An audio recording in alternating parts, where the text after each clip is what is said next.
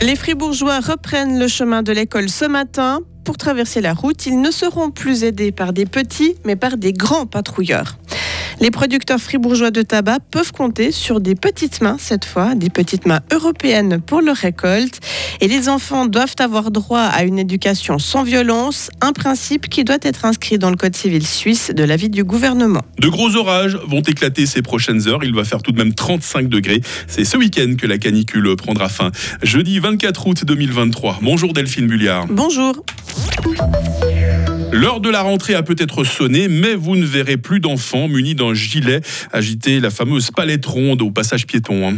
Les mineurs de 10 ans et plus ne vont plus réguler la circulation sur les routes fribourgeoises. Toutes les communes du canton ont désormais appliqué la directive du Bureau de prévention des accidents en collaboration avec la police. Une question de sécurité pour les enfants, mais aussi de responsabilité. Raphaël Herman est le chef du groupe éducation routière à la police fribourgeoise. Les patrouilleurs enfants qu'on avait jusqu'à aujourd'hui avait 11 euh, ans, 12 ans. Il faut juste se rendre compte qu'un enfant, encore une fois, reste un enfant. Il reste joueur, il, euh, il n'a pas les mêmes euh, soucis qu'un adulte. Et eh bien, lui, il va faire son job, il va bien le faire pour lui.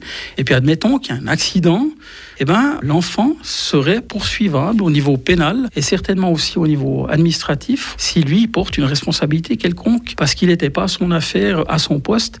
Donc c'est quelque chose que nous, police cantonale, on voit pas d'un bon oeil. Ce sera donc désormais le rôle d'adultes bénévoles ou employés par la commune de patrouiller sur les routes. Et lors de chaque rentrée, eh bien certaines choses disparaissent, mais d'autres apparaissent.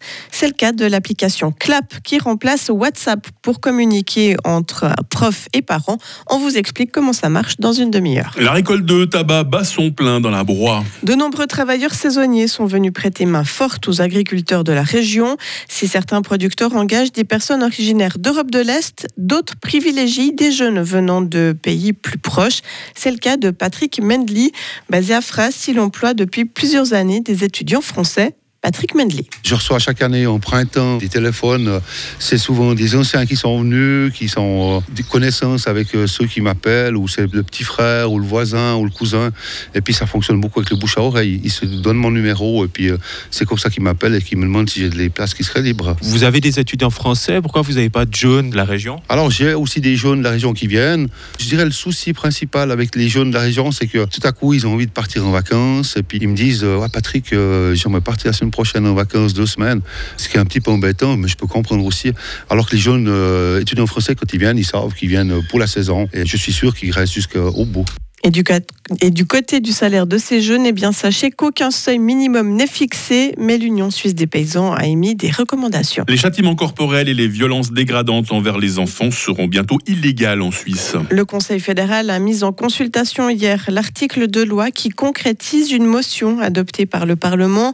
Il exige que les parents élèvent leurs enfants sans recourir à la violence, sans toutefois prescrire une méthode d'éducation. La loi met l'accent sur la prévention dans les pays où une telle disposition légale exige, la tolérance à la violence envers les enfants a diminué.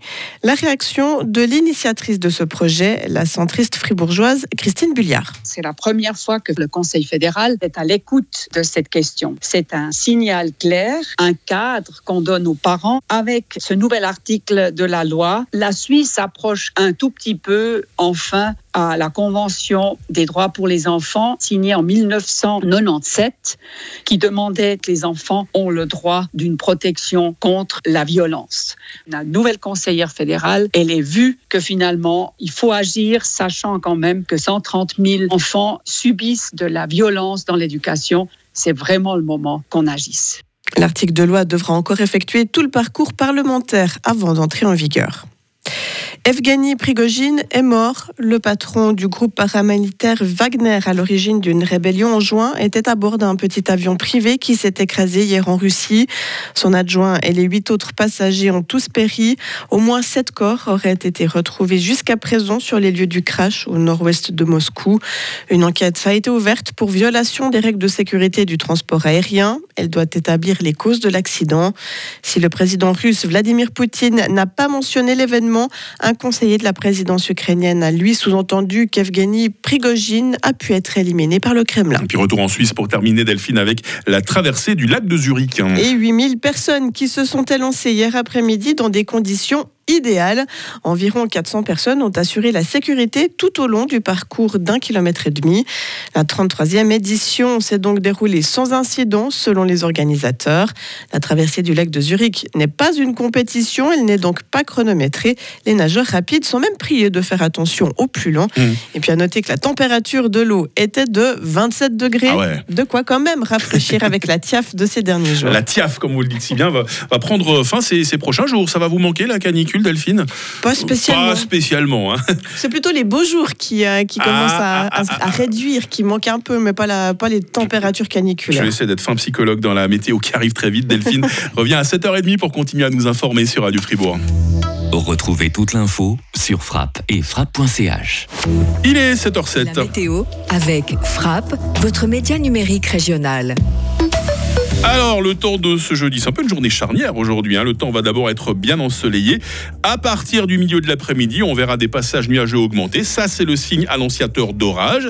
Et ces orages pourront être violents par endroits. Attention, hein, notamment sur le nord du pays. On ne sait jamais exactement où et quand ils éclateront. Les maximales, bah, 35 degrés tout de même, voire 37 degrés en environnement urbain. Vous l'avez compris, ça reste très chaud en ce jour de rentrée. Demain vendredi sera partiellement ensoleillé seulement. De nouveaux orages pourront éclater dès la mi-journée sur le Jura. Ils s'étendront par la suite aux autres régions. Température minimale 20 degrés, maximale 33 degrés. Ça, c'est donc pour demain.